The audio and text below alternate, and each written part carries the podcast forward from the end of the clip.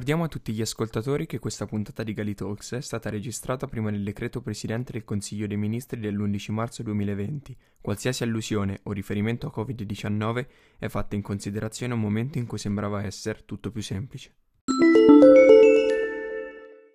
Ciccio, ma eh, ti sei ricordato di omologare il casco della Vespa? Sai che sono, penso, quattro anni che ho il motorino e il casco non è ancora omologato. Ma cioè, la Vespa che ho io non ha assolutamente nulla di omologato. Era te lo sai? Allora, oggi, oggi è il 23 aprile, no? Oggi 23 Oggi è il aprile. 23 aprile, quindi noi diciamo sempre gli eventi del giorno. Diciamoli Giusto. anche oggi. Giusto? Nel 1946 è stata creata la Piaggio Vespa. Non ci credo. Clamoroso. E se ci, pensi, se ci pensi adesso un pochino di meno, ma un tempo tutti dicevano la Vespa. Sai che vuol dire Cioè, se non c'avevi la No, Vespa non eri nessuno. Non eri nessuno. Eri... Ci hanno fatto anche una canzone. C'è una cosa che mi viene in mente adesso così. Eh, eh, aspetta, com'è che fa? Com'è che fa? Ah, copyright, copyright. E copyright, d'accordo, d'accordo. Una Vespa Special che ci piace, ci piace e ci porta in cima ai colli bolognesi, giusto? Qualcosa del genere. Giustissimo. Giustissimo, giustissimo. Copyright strike. Sai, sai- sai che cosa altro è successo il 23 aprile? Mm. Nel 2005 è Uh-huh. nata la piattaforma digitale, penso, più celebre della Terra. E ci sarei arrivato anche tu ormai. Pornhub. YouTube, ragazzi. Ah. YouTube nasce il 23 aprile 2005.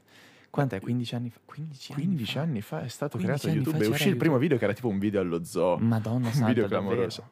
E se ci pensi adesso, tanta gente si è messa a fare YouTube e in un certo senso inizia a seguire un certo modello. Esatto, Infatti, cercano tutti oggi, di... oggi vogliamo parlare di omologazione, Parliamo non, di non del omologazione. casco, non l'omologazione delle vespe, generale, no, perché finiremmo in carcere, Eh, ma, ma fondamentalmente parliamo di omologazione, cioè di quanto la gente tenda a, inevitabilmente a uniformarsi, o giusto? Sì, dopo la sigla. Oh, questo dopo la sigla.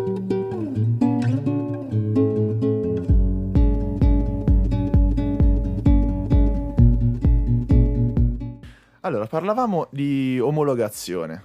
Se ci pensi, l'omologazione è una cosa importantissima perché in un certo senso, vuoi o non vuoi, noi tutti ci rifacciamo a un certo modello giovanile, cioè Assolutamente. come ci vestiamo, come ci comportiamo, quello che facciamo. La vita in società, secondo me, è pura omologazione, Esatto, no, per esatto. forza. Quelli che non si omologano sono esiliati oppure sono emarginati. Ma secondo sono- te questa cosa è giusta? Guarda, allora Mm. te lo dico, eh, naturalmente parlando proprio di, di- di natura e, e selezione naturale, nel mondo dei pinguini, per esempio, quelli Mhm. che non si omologano, cioè quelli che si differenziano dal resto del branco o dello stormo, non so se i pinguini sono uccelli, non lo so, comunque eh, vengono eh, emarginati da tutto il gruppo e muoiono di ibernazione. Perciò secondo me l'omologazione Certo. è parte integrante della vita in società. Mhm. Indubbiamente. Ma mh, chiaramente il contrario di omologazione è avere un- un'identità propria. Sì, Mm, perché effettivamente più sì. noi ci differenziamo dagli altri, più si- meno siamo omologati rispetto alla massa. Te, per esempio, ti senti con la tua identità oppure ti senti omologato? Ah, guarda, devo essere sincero, eh, non mi sento uno di quelli che cerca inevitabilmente di eh, differenziarsi e cercare di eh, trovare la propria strada di- necessariamente diversa dagli altri.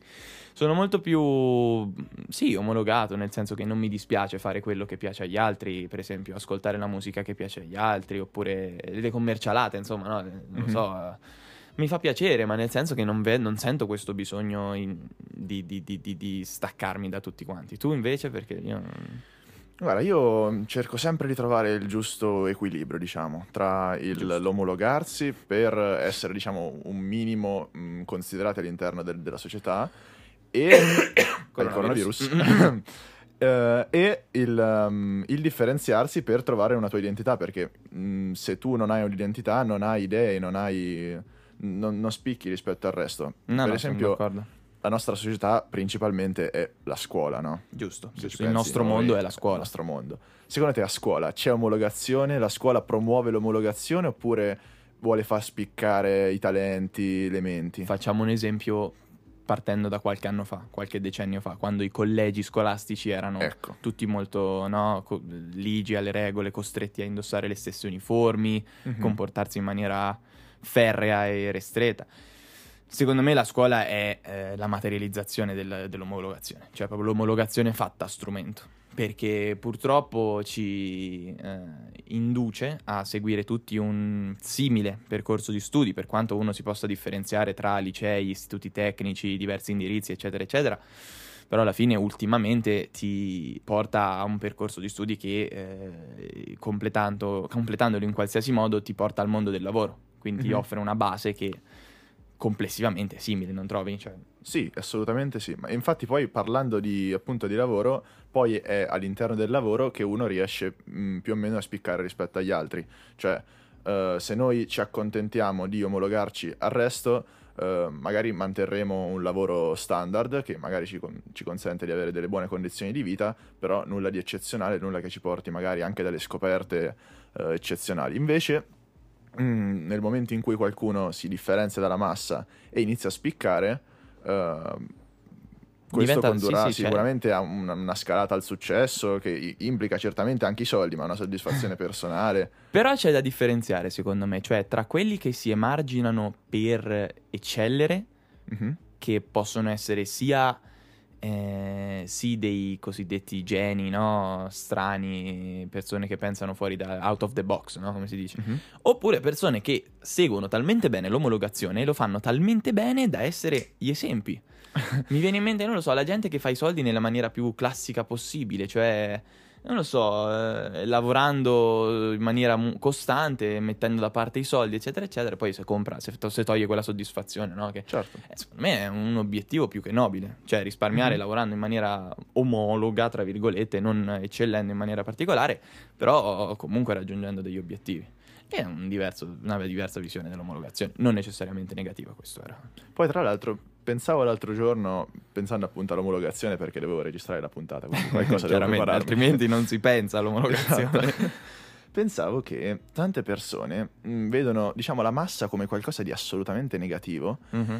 e quindi provano tantissimo a differenziarsi dalla massa e questo chiaramente è definito anticonformismo. Anticonformismo, Il problema dell'anticonformismo, secondo me, è che all'interno dell'anticonformismo c'è un conformismo. Cioè è un ossimoro, però è vero. Tutti gli anticonformisti vero. sono simili tra di loro e in un certo senso creano un loro modello che è uh, differente da quello del modello standard, però comunque è un modello. Quindi, esatto, è un ris- modello, l'hai detto tu, esattamente. È proprio lo stesso che vale per tutti, anche quelli che si differenziano c'è una sorta di pattern, no? una serie di mm-hmm. obiettivi che si raggiungono mano a mano che però rimangono sempre quelli, cioè fondamentalmente. Secondo me un, un elemento di non omologazione sul quale non ci possiamo sbagliare mai sono gli hobby. Gli hobby, gli hobby secondo me sono qualcosa mm-hmm. veramente di bello e che ci differenziano dagli altri non per il tentativo esasperato di differenziarsi, ma proprio per una, una, passione nostra, un qualcosa di veramente nostro che non deve mascherare nulla, diciamo. Sono molto d'accordo con quello che hai detto, è la manifestazione del nostro subconscio, no? qualcosa che ci mm-hmm. piace ma che non ci sappiamo spiegare neanche noi perché, e che inevitabilmente è la manifestazione della nostra persona più vera. Esatto. No? Cioè, capito, se uno, non lo so, nella vita vuole collezionare francobolli, troviamo proprio la cosa più banale, è un, una piccola mania che c'hai solo tu e nessun altro si può, capito, rivedere in questo perché è la tua personale, ognuno mm-hmm. ha i propri motivi. Io ti parlo per esempio, come ogni episodio, ti parlo del fatto che io suono il pianoforte. Esattamente, anche la musica. io, io suono il pianoforte e mm, è una cosa, diciamo, che mi differenzia dalla maggior parte delle persone perché certo. molte persone alla nostra età non riescono più a studiare uno strumento. Eccolo. Io... E io, mh, mm, quando ero più piccolino, ho iniziato a postare video su Instagram dove suonavo il pianoforte. Eri una Instagram star? Io non lo sapevo, davvero. Inizio a postare questi video e tuttora li posto, che è una cosa che mi differenzia dagli altri in un certo senso perché nessun altro posta video su Instagram al pianoforte. No. Però no, non è che è stato tipo un tentativo, dice un giorno mi sono svegliato e ho detto vabbè, oggi mi differenzio e inizio a postare video, è stata una cosa che è venuta così. Quindi sì sotto questo punto di vista gli hobby secondo me sono, sono un ottimo elemento di, di, identità personale. Esattamente, cioè la, come ci comportiamo, come ci atteggiamo n- non volendo, cioè nel nostro inconscio per dire, è una cosa che non possiamo controllare di conseguenza è la nostra più vera no, manifestazione di noi, l'abbiamo detto prima. E quindi niente, questo fondamentalmente. Poi l'abbiamo detto adesso, cioè il seguire le impronte degli altri non è sempre una buona idea, no? Cioè, mm-hmm. necessariamente farsi fare oscurità da quelli che sono venuti prima di noi può essere assolutamente un danno, no? C'era una, una frase, una citazione celebre di non mi ricordo chi, Mhm. che chi cammina dietro le tracce di un altro non lascia impronte. Ah, il vecchio saggio cinese. bello, eh, saggissimo cinese, il proprio. vecchio saggio cinese. Chin Kung Wang. No! Sì, però è assolutamente vero. Mm, chi cammina dietro le tracce di un altro non lascia impronte. Avevo trovato anche un'altra frase. Mm. Vediamo se ti piace. Non dimenticare mai che solo i pesci morti nuotano seguendo la corrente. Belle queste frasi fatte, mi piacciono un sacco. Bello però, capito? E questi sono tutti quelli che, eh, diciamo, stimolano a differenziarsi dagli altri.